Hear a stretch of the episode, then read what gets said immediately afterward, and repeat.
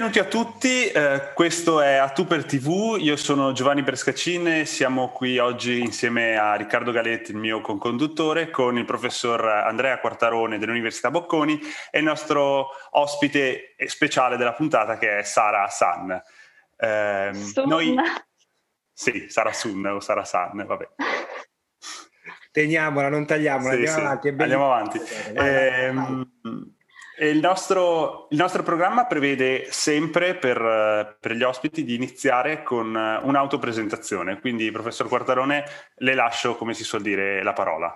Grazie signor Brescianin. Bre, Bresciacin. Brescacin. Brescacin, vedi che è tutto Iniziamo bene. Io sono Andrea Quartarone, sono docente di televisione all'Università Bocconi eh, al triennio CLEAC BIMAC eh, con un corso aperto anche a, agli studenti stranieri, insegno television and culture, cioè eh, analisi metodo critica della, della televisione, della comunicazione televisiva, dei contenuti televisivi nel loro rapporto con la società di reciproca influenza, la società nei confronti della televisione, la televisione nei confronti della società, intersecando ovviamente cultura, politica, storia, economia. Al biennio ACME insegno eh, television, eh, management strategico dell'industria televisiva eh, e al master MAMA di SDA eh, Arts and Digital Media. Prima di tutto questo, se non altro in ordine cronologico, io però sono autore televisivo e creative producer. Eh, io sono un ex studente CLEAC, ho iniziato a, mi sono iscritto al CLEAC eh, avendo in testa di, di, di, diventare, non mi chiedete bene perché, scrittore, una cosa che molto mi sarebbe piaciuta, mi pareva che eh, fare il CLEA che mi permettesse poi di andare a lavorare in una casa editrice e poi pubblicare i miei stessi libri, capite che il piano era ambizioso e destinato a fallire Circolo. principio. A un certo punto ho seguito il corso di televisione al triennio, quello in cui ora insegno io, allora tenuto dal professor Romano Frassa, oggi collega e amico, e, e lì eh, ho cambiato idea sul mio futuro e ho avuto eh, il grande, e ho ancora il grande, grandissimo piacere di, di fare l'autore e, e, il producer televisivo con, con, con grande soddisfazione. Allora, dopo questa presentazione io direi di introdurre il primo argomento comunque di questa prima puntata e volevamo parlare del cambio generazionale che sta avvenendo eh, sia nei confronti della televisione ma anche nell'approccio proprio da parte dei giovani soprattutto ehm, con appunto serie, serie, televisive ma anche eh, film ma, e, programmi, e programmi stessi. Sappiamo che al giorno d'oggi ormai ci sono moltissime piattaforme, non c'è più la televisione tradizionale, anzi eh, molto spesso i giovani sono molto distanti proprio ormai dalla televisione, eh, in quanto tale, cioè la televisione tradizionale, e volevo chiederle dalla sua esperienza, visto che eh, lavora appunto in questo mondo, se lei ritiene che la televisione stia compiendo dei cambiamenti per, so- per sottostare a questo cambio generazionale e, e, se sta avvenendo, come sta avvenendo questo, um, questo cambio, diciamo, del paradigma televisivo. Eh, bella domanda. allora, cominciamo col dire una cosa, che eh, abbiamo per molto tempo definito televisione, contenuto televisivo, tutto quello che passava attraverso lo schermo. E per 60 anni ci è andata bene perché lo schermo era quella roba lì, lo vedevi. Bisogna, ma così già si sta facendo, cambiare criterio di definizione del mezzo il mezzo non è più definito dall'oggetto, dal device, il televisore, è definito eh, dalla tipologia di contenuto. Quindi la buona notizia per quelli che fanno televisione è che la televisione è più in forma che mai e che ha nel pubblico giovanile, nel pubblico di giovani, un pubblico di giovani che guarda la televisione molto più di quanto non la guardassero i giovani di un tempo. Poi non la, guardano più, non la guardano più nello schermo televisivo, ma per l'industria è totalmente rilevante. Che tu la guardi su Netflix, su Amazon, su HBO, purché la si guardi. Quindi, eh, quindi la televisione, eh, cioè più, più, che reagire a, a, a, all'arrivo, alla definizione di una nuova generazione di pubblico, che come tutte le nuove generazioni di pubblico che nel tempo si sono affacciate allo schermo televisivo, ovviamente delle caratteristiche proprie, più che reagire a questo, diciamo che eh, eh, vi è una coerenza concettuale fra le nuove abitudini di consumo del pubblico giovane e eh, la nuova televisione, che è sempre televisione, però. Eh, anzi, devo anche aggiungere una cosa, che eh, un dato statistico, ma giusto per dare un, un po' la dimensione del fenomeno. Eh, complice il fatto che queste piattaforme eh, streaming eh, offrono molti contenuti a prezzi in realtà ragionevolissimi, perché adesso Netflix 4 eh, schermi 4K quanto costa? 16, 18? 16 euro. 16 euro, però a 4 utenze. Per cui in realtà sono 4 euro al mese se te lo dividi con gli amici o se, se, se lo dividi tra i tuoi familiari. Cioè per 4 euro al mese avere un catalogo del genere è una roba pazzesca. Bene. Gli adolescenti di oggi e gli young adult di oggi, eh, grazie a queste politiche di prezzo molto interessanti, eh, si affidano alla pirateria infinitamente meno che in passato. Vent'anni fa, eh, quando in, in, in, quel tot d'anni che è andato tra una diffusione ragionevole d- di internet, possibilmente con delle velocità eh, consone allo scaricamento con i servizi peer-to-peer, fino all'arrivo delle tecnologie streaming. Eh, insomma, eh, la pirateria fu, fu, un tema molto grosso per l'industria, non soltanto quella televisiva, anche quella, anche quella musicale. Eh, poi, poi, sono arrivate le piattaforme che hanno non dico risolto del tutto e forse ne, ci sono ancora ampi margini di miglioramento, però hanno sicuramente ridotto di molto il fenomeno. Ecco, solo per dire che la televisione è più in forma che mai, c'è un libro molto interessante del 2015 di uh, Wolf, che è un giornalista che scrive di politica e di media. Nel 2015, se non sbaglio, se no è il 16, chiedo scusa, uh, pubblica un libro dal titolo uh, Television is the New Television Uh, devo dire che proprio per fare una recensione non richiesta, il, il libro in sé poi diciamo non, non, è che proprio abbia lo standing del titolo. Il titolo è, più, è un pochettino più, diciamo, forte del, del contenuto poi uh, che introduce, però, uh, però ha ragione. Television is the new television. Television is the new television perché, perché ancora, se, se, lo si guarda anche solo sul cellulare, su Netflix, è sempre una serie TV, si chiama serie TV non a caso.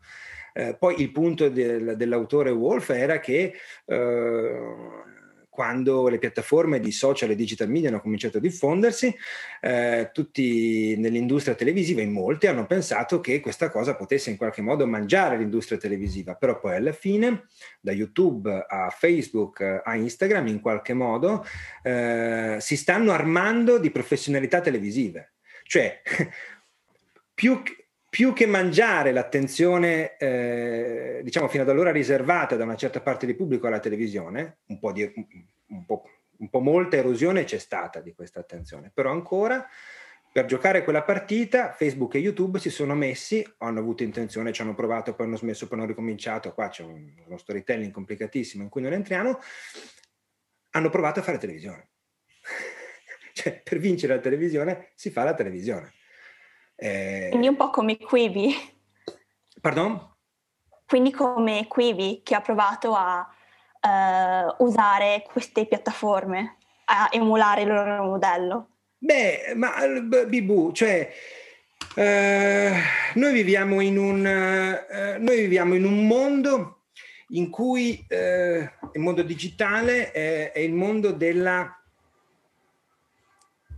replicabilità e della produzione su, su larga scala con costi, con costi moderati. Questo non, non, significa soltanto che, eh, questo lo dicono le teorie economiche, il, la, il costo di produzione eh, di un episodio di Stranger Things, per dire una roba su Netflix, eh, il costo di produzione di quell'episodio eh, è lo stesso del, del, de, della vecchia televisione, ma la vecchia televisione aveva poi dei costi di distribuzione, tra le altre cose, infrastrutture, antenne, satelliti, eccetera.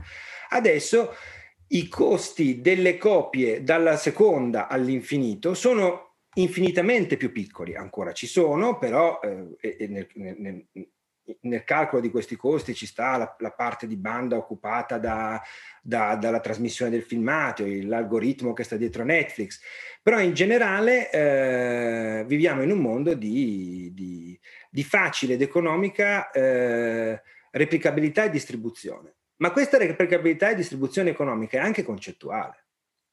Cioè, viviamo in un mondo in cui eh, Zuckerberg prova a comprare eh, Snapchat, non ci riesce e in tutta risposta rifà Snapchat dentro Instagram. Ok, da cui eh, viviamo in un mondo di commistioni, di tentativi, di strade prese e, e qualche volta anche, come dire, di, di, fallimenti, non soltanto di vittorie. Però sono anni interessantissimi, anche perché, e poi mi taccio, scusatemi, la televisione per davvero, la buona vecchia televisione, quella col tubo catodico, quella, quella con lo schermo televisivo, è rimasta uguale a se stessa per 60 anni. Uguale, identica, a livello di, di, modelli di business, di, i linguaggi certo sono cambiati nel tempo, ci mancherebbe, però alla fine quella roba era o advertising oppure eh, eh, pay tv, subscription ma non per vedere quello che vuoi quando vuoi, ma per vederti Sky, il satellite con su palinsesto di contenuti specialissimi. Poi negli ultimi 15 anni c'è stata la rivoluzione ed è stata una rivoluzione velocissima sono anni, io al corso al biennio, quello di management strategico televisivo, cioè io lo utilizzo quel corso anche come cartina tornasole per i cambiamenti nel settore eh, televisivo. Ci sono intere lezioni che negli anni ho tenuto e che, so, che 4 anni fa, 5 anni fa tenevo e che ora non tengo più. Faccio un esempio su tutte. 4-5 anni fa c'era una lezione in questo corso a un certo punto di... Eh, su, su, su, piattaforme digitali collaterali alla fruizione televisiva. Perché c'è stato un momento, ma non era vent'anni fa, era 5-6 anni fa, in cui sembrava che lo stato dell'arte, dell'interazione, della pubblica, eccetera, eccetera, fosse l'applicazione proprietaria del programma. Cioè che tu scaric- scaricavi dall'app store del tuo cellulare l'applicazione di quel programma che ti permetteva di fare alcune cose legate a quel programma. Se poi capito, dopo poco tempo, che basta Twitter, basta Facebook, eh, un po' Instagram, so, che basta quello che già c'è, che è diffuso. Quella lezione lì non c'è più. Eh, nel, in realtà, cioè adesso, uh, scusa se la interrompo, sì, sì. Um, ci sono così tante piattaforme di streaming che in realtà c'è ancora più frammentazione e, e magari, cioè, visto che ci sono così tante piattaforme ed è vero che i costi sono bassi, però c'è sempre quell'ostacolo di devo fare l'account e non mi ricordo la password. Cioè, magari anche quello potrebbe eh, favorire la pirateria. Infatti proprio anche oggi è notizia di oggi che, vabbè, nel, si parla di mondo sportivo, però comunque rientrano in queste logiche. Amazon Prime ha acquistato parte della Champions League. Cioè, esatto, quindi cioè, proprio per far capire che comunque sta avvenendo una vera e propria frammentazione nelle varie piattaforme. E magari questo può essere un bene per il consumatore perché può decidere cosa, di cosa usufruire, però allo stesso tempo eh, si trova magari spesso a, a, comp- a trovare dei compromessi per, per, avere tutto, insomma, cioè pagare tanti abbonamenti per eh, servizi diversi. Allora, ho seguito di recente una tesi molto interessante al biennio eh, che trattava, eh, perché poi le tesi qualche volta sono anche occasione anche per i prof di approfondire dei temi che, che magari non erano necessari immediatamente sul radar, eh, che indagava eh, il, il, principio fondamentale mai messo in discussione per molto tempo del fatto che più c'è scelta meglio è. Siamo sicuri di questo? Non è che l'overload di scelta in realtà ci mette un po' nei guai? È vero che eh, avendo eh, a disposizione meno cataloghi e cataloghi meno ampi, magari eh, potremmo non trovare eh, quello che, quello, che, quello che ci serve, ma anche per trovare quello che ci serve dobbiamo trovare quello che ci serve, cioè dobbiamo sapere dove cercarlo. Mm, l'esempio che, che, che, che, si fa più spesso è mettiamo che a voi piace James Bond. come fate a sapere qual è la piattaforma che vi darà James Bond, che, che, ha in questo momento i diritti di James Bond o che li avrà fra un po'. Ci sono delle applicazioni, io suggerisco a tutti Just Watch, Just Watch. Che tu, esatto, che uno scrive e ti dice dove cosa.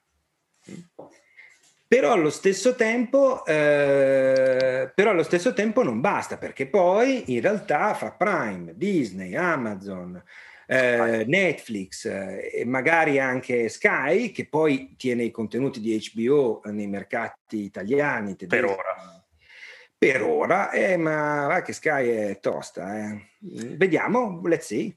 Uh, ecco che, cioè, che effettivamente i costi, i costi si gonfiano un po' e non c'è o meglio è difficile identificare un criterio esatto per la selezione di queste piattaforme perché a parte Disney che un po' per il brand, un po' per i sottobrand che ha, è chiaro, i Marvel stanno lì, Mickey Mouse sta lì, Star Wars sta lì, il che significa che Star Wars it means Disney e Disney means Star Wars.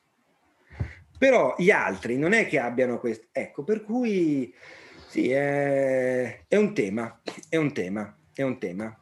Eh, su come fare a, a, risolvere questo problema in un mondo in cui non si può chiedere, non si può neanche immaginare lontanamente a queste piattaforme di offrire dei contenuti, meno contenuti televisivi, meno contenuti, meno serie tv, di diminuire il catalogo perché perderebbero la battaglia concorrenziale, uscirebbero sbalzati subito fuori, insomma c'è da sopravvivere. E dico sopravvivere perché perché viviamo in un mondo molto veloce, come ci siamo detti, e non è detto che in futuro le cose non cambino. Ecco. Ah, insomma, Netflix ha qualche problemino di bilancio. Ultimamente, sicuramente. E, uh là là, e degli IP assets, intellectual property assets, molto interessanti, per cui se io fossi Amazon, Disney, la, uh, la Apple che che ogni volta che, insomma, che ha un rapporto difficile col, col, col, col, principio televisivo e che invece hanno della liquidità o comunque si possono, per, possono trovarla, ecco, eh, ma io sarei interessato a comprare la library, magari l'algoritmo, ovvero in altre parole a mangiarmi Netflix.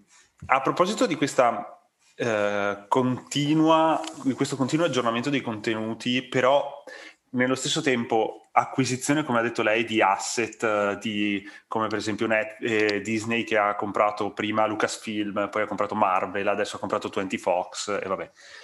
Eh, non si rischia, soprattutto in questi casi, di avere lo stesso tipo di prodotto con nomi diversi. Cioè, per fare un esempio molto pratico, io, a me piacciono per esempio i film dei, dei supereroi e se io mi mettessi a vedere i film dei supereroi o le serie che perché ne usciranno adesso, Disney le ha annunciate la settimana scorsa, ne usciranno a valangate, non rischiano di essere tutte uguali per un appiattimento proprio della qualità del contenuto. Quindi hai un gran numero di nomi diversi, ma che poi alla fine, quando le vai a vedere, sono la stessa cosa. Cioè, io è, que- è questo il mio, il, il mio, timore. Nel momento in cui vanno, si vanno a creare questi conglomerati di diritti tutti nella, nelle mani della stessa persona, mi viene in mente Net, eh, Disney perché è l'esempio più, più, più lampante, si rischia, a mio parere, di perdere in creatività, di conformarsi ad una linea piatta che va bene, va sempre bene,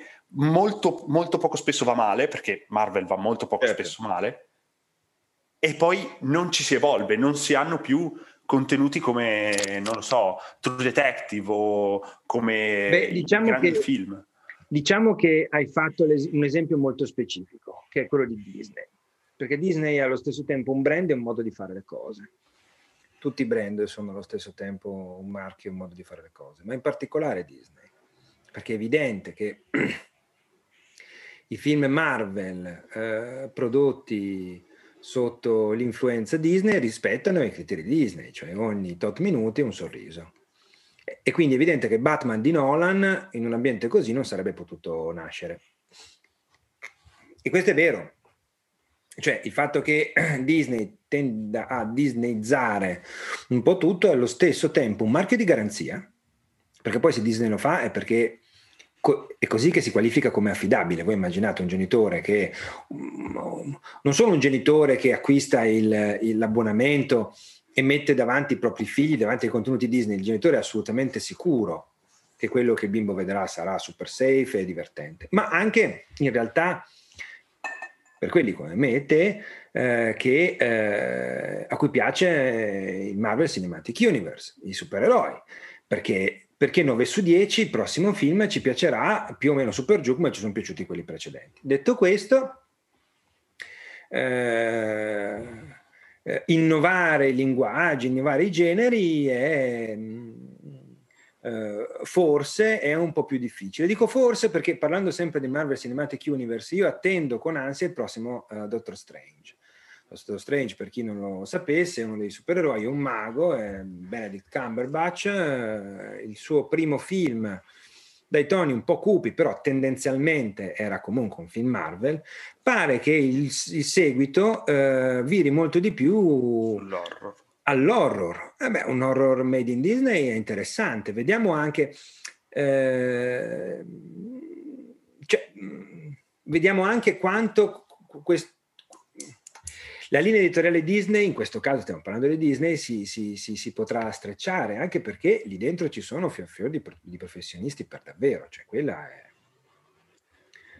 Ma eh, sempre rimanendo su questo, su questo filone, il fatto di conformarsi ad un prodotto che alla fine della fiera possa andare bene a tutti, non rischia di eh, ostracizzare alcune persone che non si conformano a dei canoni precisi. Le faccio un altro esempio molto chiaro eh, che probabilmente conoscono tutti. James Gunn ha diretto i primi due Guardiani della Galassia e a detta di tutti ha fatto due capolavori perché sono due film, uno più bello dell'altro. È stato licenziato da un giorno all'altro per dei tweet che aveva fatto anni e anni prima perché lui anni e anni prima faceva un'altra cosa, faceva film horror a basso costo e, e quindi era tutto un altro genere.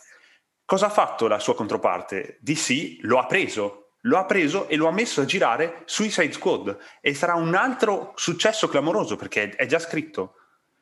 E come, come questo esempio, ce ne sono tanti, perché c'è l'esempio di Kevin Spacey in, in, uh... Scusami, in questi tweet uh, Gunn cosa scriveva? Io non, non me la ricordo. Mi ricordo Beh, il fatto, ma non lo specifico. Erano tweet molto provocatori all'epoca, in cui sì. uh, scriveva semplicemente cose che andavano contro la, la, la, la, morale comune del tempo, ma si parla di 2005, 2004. Eh, però, eh, amici miei, eh, gli showrunner, i registi, gli sceneggiatori, gli attori, cioè, per loro il privato è pubblico ed è inutile che ci si sorprenda.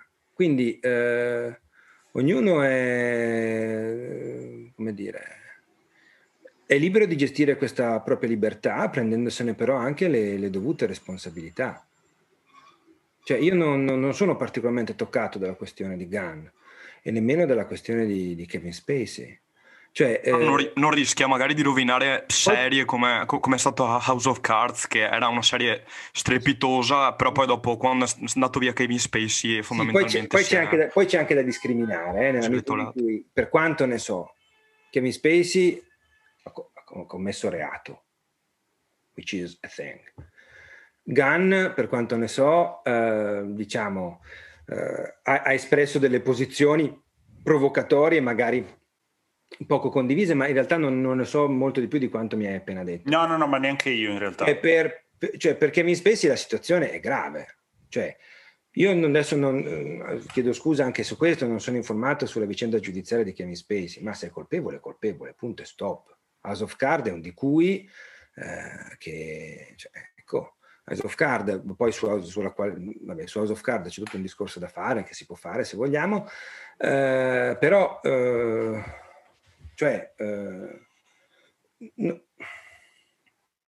sono personaggi pubblici, ma anche se non lo fossero, anche se non fossero personaggi, un reato è un reato. Non so come dire. Però sembra, cioè, to- sembra che ci sia una visione diversa tra la cultura europea e la cultura americana da questo punto di vista, nel senso che la cultura americana ultimamente sembra stia cercando sempre di più il politicamente corretto e lo si vede anche dalle premiazioni che vengono fatte negli ultimi, negli ultimi anni. Eh, e lo si vede anche da, proprio dalle serie tv che vengono prodotte, cioè serie tv che hanno sempre determinate figure che devono sempre ricorrere, ad esempio la persona di colore, la persona eh, omosessuale, cioè ci devono sempre essere determinate figure ormai pr- praticamente in ogni serie, sempre per uniformare proprio ehm, tutte le serie tv e che siano fondamentalmente politicamente corrette, però secondo me in alcuni casi questo va anche un po' a, a sprezzo del, del, contenuto perché viene un po' Sai, rovinato. Non, non è mai il cosa, è il come. Allora, non so se avete letto oggi, eh, oggi giorno della registrazione, eh, 18 dicembre, sul Corriere eh, c'era un pezzettino di Gramellini mm.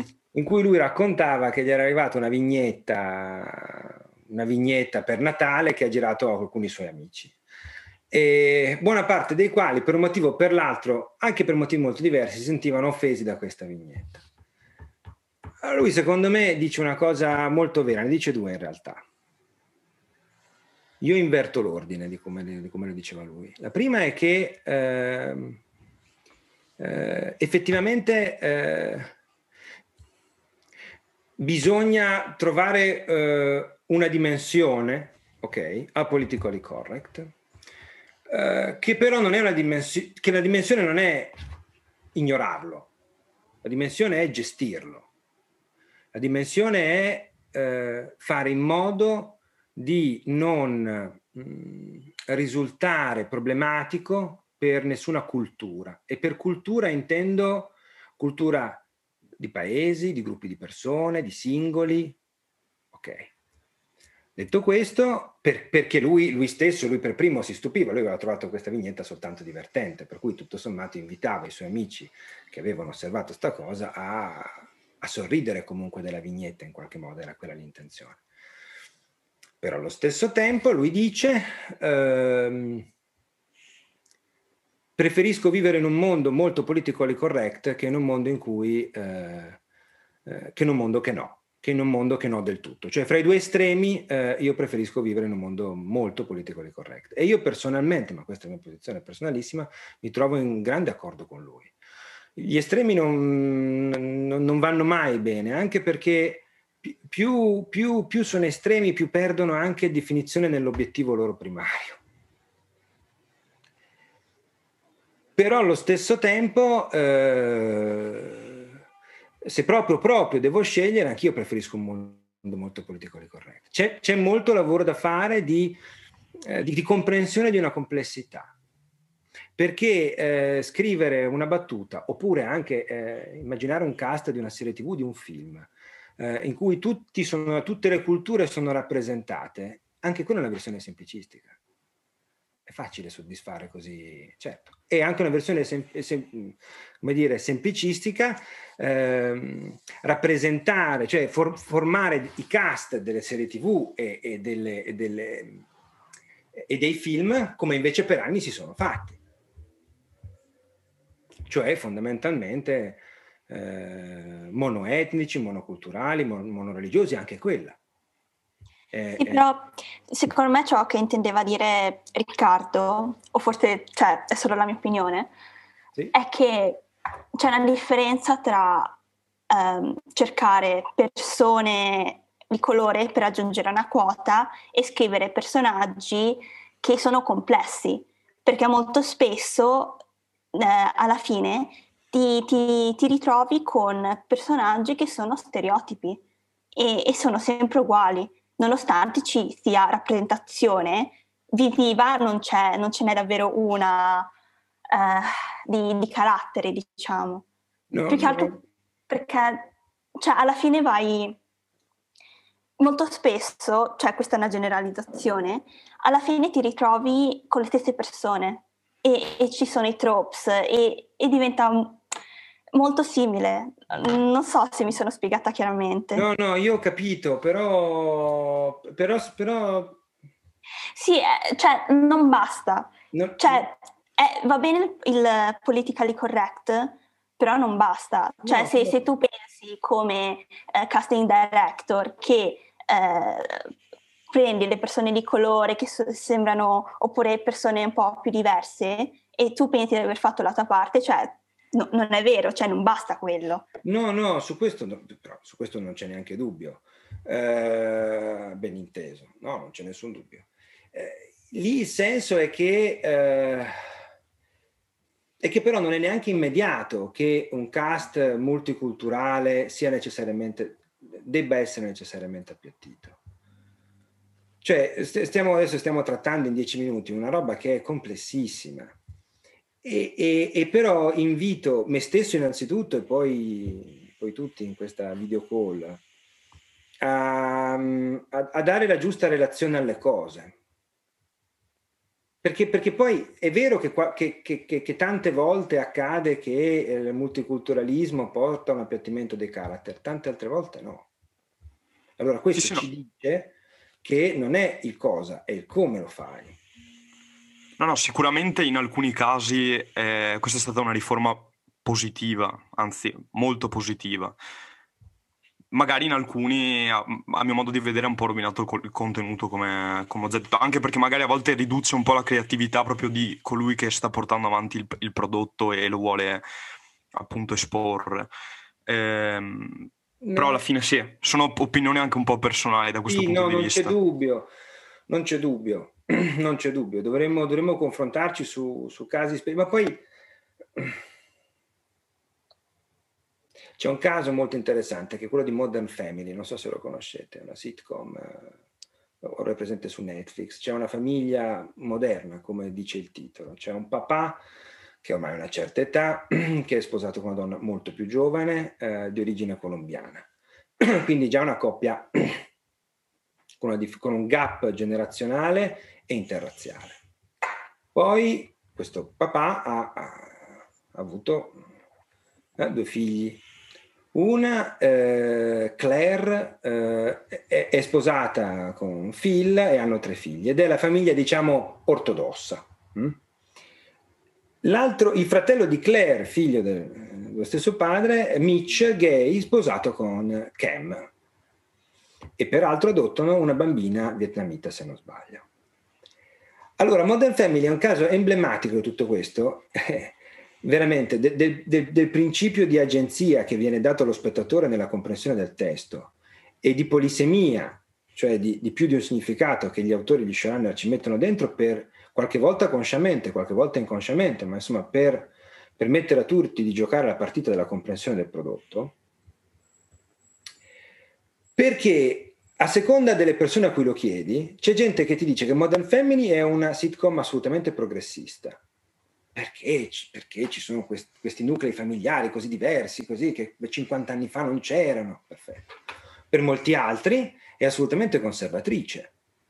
Perché è vero che c'è eh, che c'è la famiglia ortodossa e che c'è anche la famiglia col gap generazionale e interrazziale, quell'altra coppia LGBTQ+, con la figlia adottata vietnamita, però alla fine le due coppie non, meno ortodosse, diciamo che per, per, un momento così, quella col gap generazionale interrazziale, quell'altra LGBTQ+, a tutti gli effetti si, un po' si comportano come la famiglia ortodossa e poi anche in realtà giocano sugli stessi stereotipi eh, eh, di, cui, eh, di, cui, di, cui, è piena la realtà vera eh, in cui noi ci muoviamo. E, e, però que- questi due tipi, due tipi di, inter- di, interpretazioni, cioè quelli che dicono no, sitcom progressista perché dà voce a, a, a, delle composizioni familiari altrimenti che non hanno rappresentazione, e quelli che dicono no, in realtà le normalizza tutte, che è quello che ci stiamo dicendo, cioè le appiattisce tutte su un modello standard, eh, entrambi ragione no, non c'è dubbio. Una delle cose belle della televisione, che, della televisione, della pop culture in generale, che lascia un, un ampio margine di interpretazione a chi, a chi la fruisce. Mm. A proposito di serie televisive, che ne stiamo parlando, uh, come ultima domanda volevamo sì. chiederle qual è la sua serie preferita. Grazie per la domanda, così chiudiamo anche il, il riferimento a House of Card. Dunque, la mia serie preferita è The West Wing, mm? serie scritta da Aaron Sorkin, premio Nobel per Social Network e per Moneyball, prima dei premi Nobel, premio Oscar. Prima dei premi Oscar nel 1999 comincia a scrivere The West Wing, fino, la serie va in onda fino al 2007, lui scrive di suo pugno tutti gli episodi fino alla quarta stagione. Eh, racconta della complessità della vita politica a Washington con una particolare attenzione allo staff del presidente della Casa Bianca. Eh, in Italia la conosciamo poco perché è arrivata, credo, su Rete 4 con un doppiaggio difficile. Difficile anche perché la scrittura di Aaron Sorkin, per chi lo conosce, è una scrittura molto veloce, molto musicale ed effettivamente tradurre quella musicalità e anche passare dall'inglese all'italiano, che a tempi diversi, stando però nel, nello stesso tempo di labiale, è complicato. Eh, ecco, quella è la mia serie video. La trovo di una che, che racconta, rappresenta per davvero la complessità de, di, de, della, della, politica, in questo caso statunitense, in una maniera in realtà mh, molto precisa, cioè non semplifica un po' ovviamente, ma non troppo, e anche molto interessante e molto divertente. Per questo, tornando ad House of Card, una volta che voi avete guardato The West Wing, House of, House of Card sono i Teletubbies, perché se voi andate a vedere, se voi andate a vedere House of Card per davvero, House of Card non dice nulla di più di quello che Shakespeare abbia detto e scritto mille volte. Lì dentro c'è Re Lear, Riccardo III e un paio di altre cose. Cioè, sono... E poi, e poi, e poi è un political drama per il set.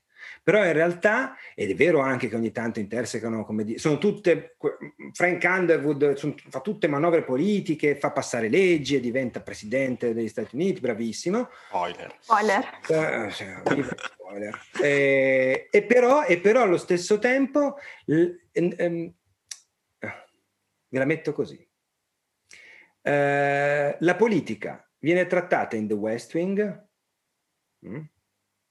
anzi la politica in The West Wing viene, sta alla politica in House of Card come un programma di cucina che ti insegna una ricetta sta a Masterchef. Lo sapevo, io lo sapevo che l'avrebbe detto. È vero. Ne ero convinto. Avevo capito il riferimento. Ti devi chiedere, ti piacciono i talent show? Vai su Masterchef. Ti piace cucinare? Impara la ricetta nuova, poi ti piacerà anche Masterchef, va bene, però mm, ecco. E Masterchef è un programma di cucina, no, però non, non, si raccontano ricette, non, non, si commenta per lo più l'impiattamento e la cottura. Bravissimi, però in realtà è un talent show. Ecco. Eh, sì. Diciamo che forse in House of Cards la politica fa da sfondo sì. ai veri due personaggi che sono Frank e Claire, dubbio. che è la storia su di loro. Ma gli fa anche benissimo, perché poi io sono sicuro che House of Cards è un po' caduto in disgrazia nell'immaginario collettivo per via di Kevin Spacey, però io sono sicuro che rivederlo fra vent'anni sarà comunque godibilissimo, perché ancora è Shakespeare. The West Wing, che invece è molto più radicato anche in un, in un, in un periodo particolare, eh, della politica e della società statunitense, a cavallo fra gli anni 90 che hanno visto questa, eh, la presidenza di Bill Clinton con questo, questo, progresso economico molto forte, e gli anni 2000 che essenzialmente cominciano con l'11 settembre. Eh, West Wing è invecchiato peggio di come invecchierà House of Cards. Sono io il primo a riconoscerlo. Come mai? Gliele dice di guardarla subito, per no... questo, per questo, per questo, no, ma è già, è già invecchiato, è già, è già un reperto. Perché? Per, per questo, perché c'è un rapporto molto stretto fra... The West Wing è proprio una serie televisiva, è proprio TV vera, nel senso che ha un rapporto molto stretto col tempo storico. Questo non significa che il presidente nella, nella, nella serie, che era un ottimo Martin Sheen, eh, che interpretava il presidente Bartlett, Bartlett fosse Clinton. Non è questo, è però che in quella serie si respirava un mood che è culturale, che è storico, che è sociale, che è politico, che è anche economico, che ovviamente si evolve nelle sette stagioni, perché ricordiamolo, comincia negli anni 90, gli Epic Go Lucky 90s, e poi continua negli anni 2000 che cominciano con il 11 settembre, quindi eh, tempi anche molto difficili economicamente, socialmente, eccetera, eccetera, politicamente pure. Quindi si evolve The West Wing con... Però se uno lo guarda adesso, sapendo, cioè aven... tenendo sotto mano la data di messa in onda dei singoli episodi, ci vede un collegamento fra il singolo episodio e quello che più o meno in quei tempi stava succedendo. House of Cards in realtà, non a caso citiamo Shakespeare, è eterno.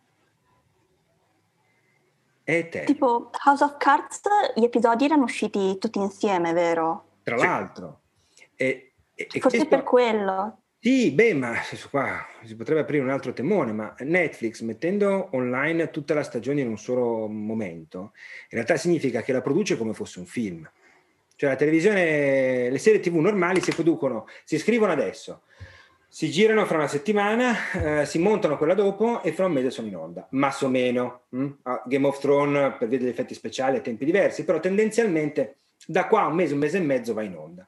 Questo ti permette di reagire all'attualità molto velocemente. Le principali serie televisive, dopo l'11 settembre, eh, hanno subito reagito con una puntata speciale. non dico la settimana stessa neanche quella dopo, ma ecco, per House of Card è difficile reagire alla, alla, all'attualità. E infatti, prima di House of Card, prima ancora dello scandalo sessuale di Kevin Spacey, non è, cioè, prima ancora di quello, è stata la presidenza di Trump. Perché è, la, penso la, che si sia esperito tutti. Tutti siamo stati fan di House of Card. Poi quando hanno eletto Trump, Frank Underwood ci è sembrato veramente un pirletta. E il problema è che i produttori di House of Card non avevano tempo per agire, non dico istantaneamente, ma in tempi ragionevoli, devono aspettare un altro anno, che poi nel frattempo si è complicato con, con lo scandalo.